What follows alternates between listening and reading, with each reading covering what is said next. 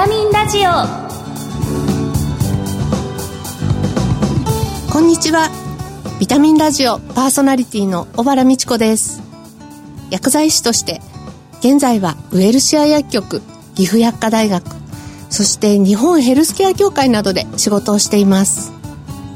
この番組は健康をテーマに医療に関わる専門家をゲストにお招きして明日の健康づくりのヒントになる元気を呼び込むお話をお届けしています。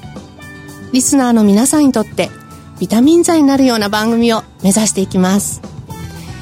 先日、えー、訪問薬剤師として働いていた宮城県栗原市大館地区に行ってきました、えー、週に1回集会所で元気アップ体操というのをみんなでやっているところなんですけれども、えー、そこの皆さんのところに行って一緒に私も元気アップ体操参加してきました、えー、後でですね皆さんとお話をしてみて分かったのが結構元気でいられてよかったよとかですね。それからここの体操に参加していっぱい笑えるからなんか私一番幸せなんだとかそういうお声をたくさん聞いたのがとっても印象的でした。時々皆さんでお昼も食べるようなんですけれどもそこでこういただいた五目おこわがえー、最近の私のこう一番忘れられない食事になったなというふうに思っています。この後先週に引き続き素敵なゲストが登場です。そして番組の最後にはプレゼントをご用意しています。最後までお聞き逃しなく。ビタミンラジオ。この番組はお客様の豊かな社会生活と健康な暮らしを支えるウエルシア薬局の提供でお送りします。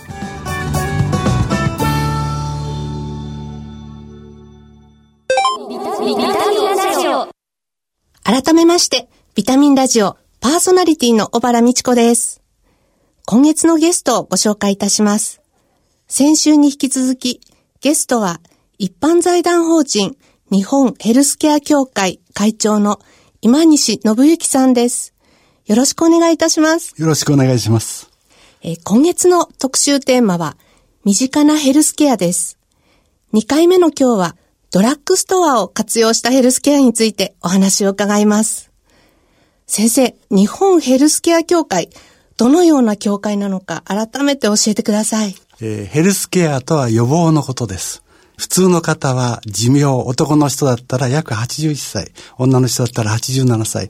ここまで皆さん元気に生きていくと思ってらっしゃいますが、残念ながらそうではありません。最近、健康寿命という言葉ができましたが、一人で自立している、生きている年齢というと、男で72歳。このように、男の人で、えー、約9年、女の人で12年、一人で自立できない。まあ、俗に言うと寝たきの期間があるわけですね。で、これは本人も家族もいかにも切ない。はい、ですので、寿命は寿命でしょうがないが、はい、寿命までは元気で過ごす。これがヘルスケアの定義でテーマです。はい。本当にあの、こう元気でね、私も過ごしていきたいというふうには思っているんですけれども、まあ、おかげさまでこの日本ヘルスケア協会というところでは非常にたくさんの企画を、えー、させていただいておりまして、ヘルスケアというものを一般の方にも広めようと、そんな活動をおそらくされていると思います。私も先生と一緒に時々ご一緒させていただくことがあるんですけれども、まあ、ヘルスケアを考えるとき、病気の予防っていうのもとても大事な視点になると思うんですが、いかがでしょうか？そうですね。病気にならないために何をするかということを各自が自覚することによって予防できることが随分あると思います。ですから、それを皆さんに知らしめて、実行しやすいことから実行していく。わかりやすくするということが大事ですかね。先生、このヘルスケアというのは、どのようなカテゴリーが含まれてくるんでしょうか？一つはですね、はい、例えば昔ですと何かサプリメントで、はい、このサプリメントで解決しましょうっていうことが多かったですね。はい、今言われているのはしっかり分かってきまして、心、体、頭、はい、この三つにそれぞれ良いことをしなくてはいけない。はい、これが予防の鉄則ですね。ですから、例えばサプリメントが体にいいんなら、じゃあ心にはどういうことをしたらいいか。その心、体、頭、この三つを向上させるべき努力が必要です。心、体、頭、この3つですね。はい、今西先生は1年ほど前に日本チェーンドラッグストア協会の事務総長にご就任なさいました。地域のドラッグストアを、まあ、今のその心、体、頭を踏まえて、どのように活用したらよいとお考えか、ぜひ先生のお考えをお聞かせください。チェーンドラッグストアが目指すものは、一つのお店で健康に関するすべての問題を解決する。病気になったら医療機関へ、体の不安ができたらドラッグストアへ。これがテーマだと思います。そのためには、えー、薬局で薬剤師という形はわかりますが、治療はいいのですが、予防治療介護を薬剤師資格一人ではできません。ですので、ドラッグストアで必要なものは、薬剤師、登録販売者、管理栄養士、予防はむしろ管理栄養士が、はい、治療は薬剤師が、介護になったら登録販売者が、このような形の資格者がそれぞれのエリアを説明しやすく、わかりやすく誘導していく。これが、えー、ドラッグストアのすべきことだと思っています。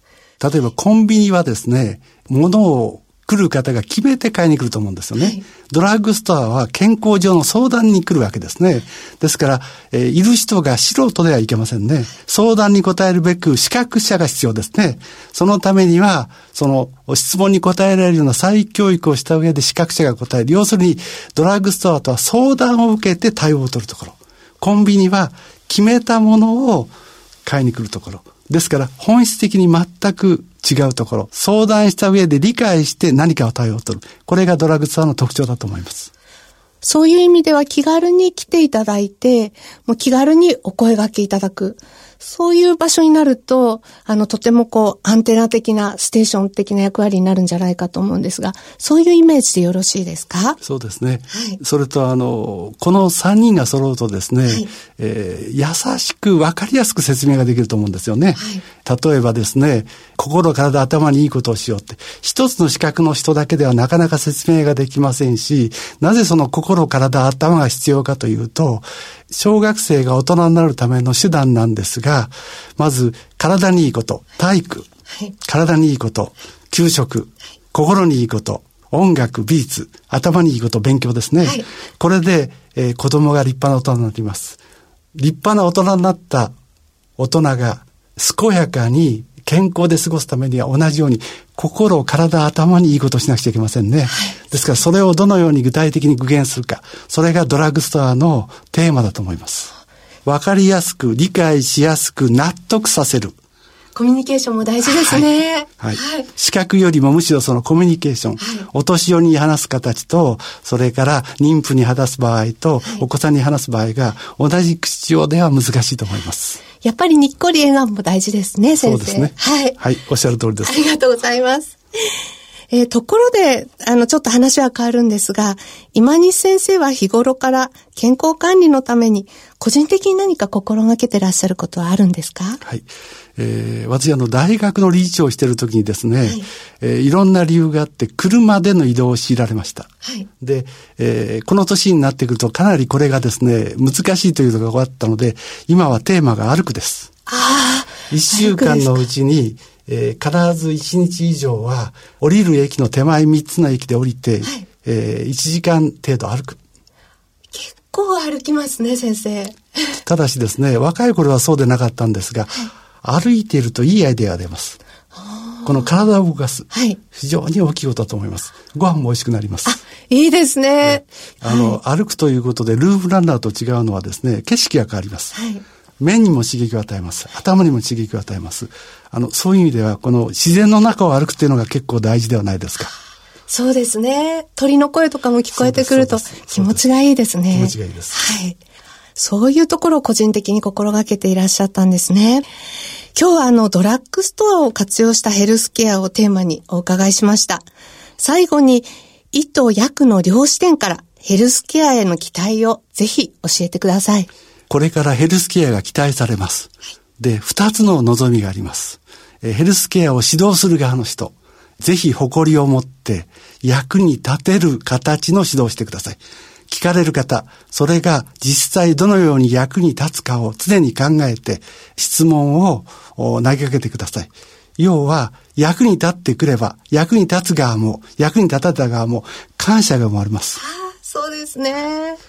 私も日本ヘルスケア協会でお仕事をさせていただいておりますが、先生実際役に立っていますでしょうか？はい。大変役に立っています。ありがとうございます。あの、薬剤師さんという仕事の中でどうしても比べがちですが、えー、私の考え方は違います。えー、小原さん自身のしている仕事の内容はですね、臨床介護学、えー、在宅医療に関しましては、えー、日本の第一人者の間違いなく一人だと思います。ですから、薬剤師であるという資格で接するのではなくて、えー、臨床介護学、在宅医療の第一人者という形で胸を張って進めていただければ、私も非常に嬉しく思います。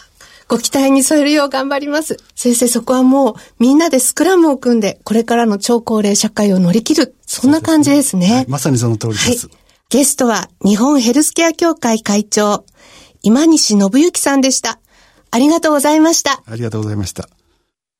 あ、風邪薬切らしてた。ドラッグストア空いてるかな？深夜もオープン。ウエルシア。あれ？薬残っちゃったな。お薬の相談も。ウエルシア。答える、支える、ウエルシア薬局。公共料金、各種料金のお支払いも受けたまわっております。ビタミンラジオ。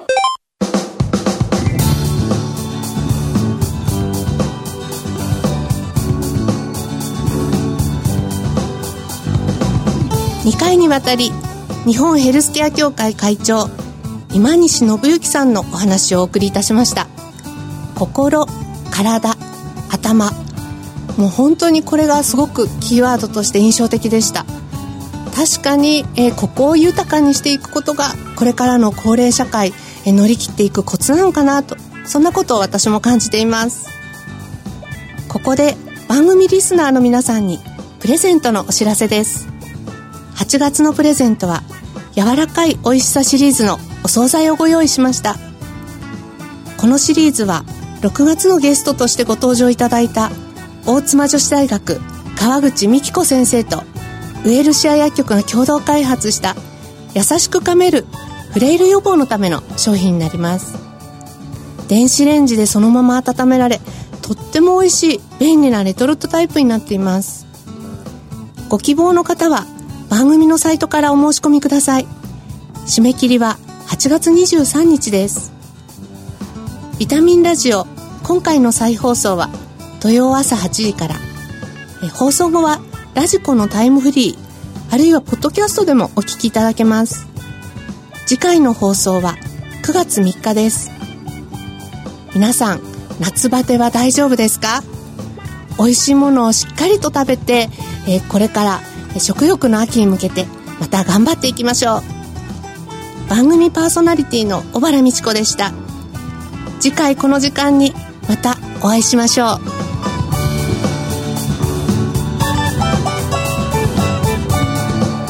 ビタミンラジオこの番組はお客様の豊かな社会生活と健康な暮らしを支えるウエルシア薬局の提供でお送りしました。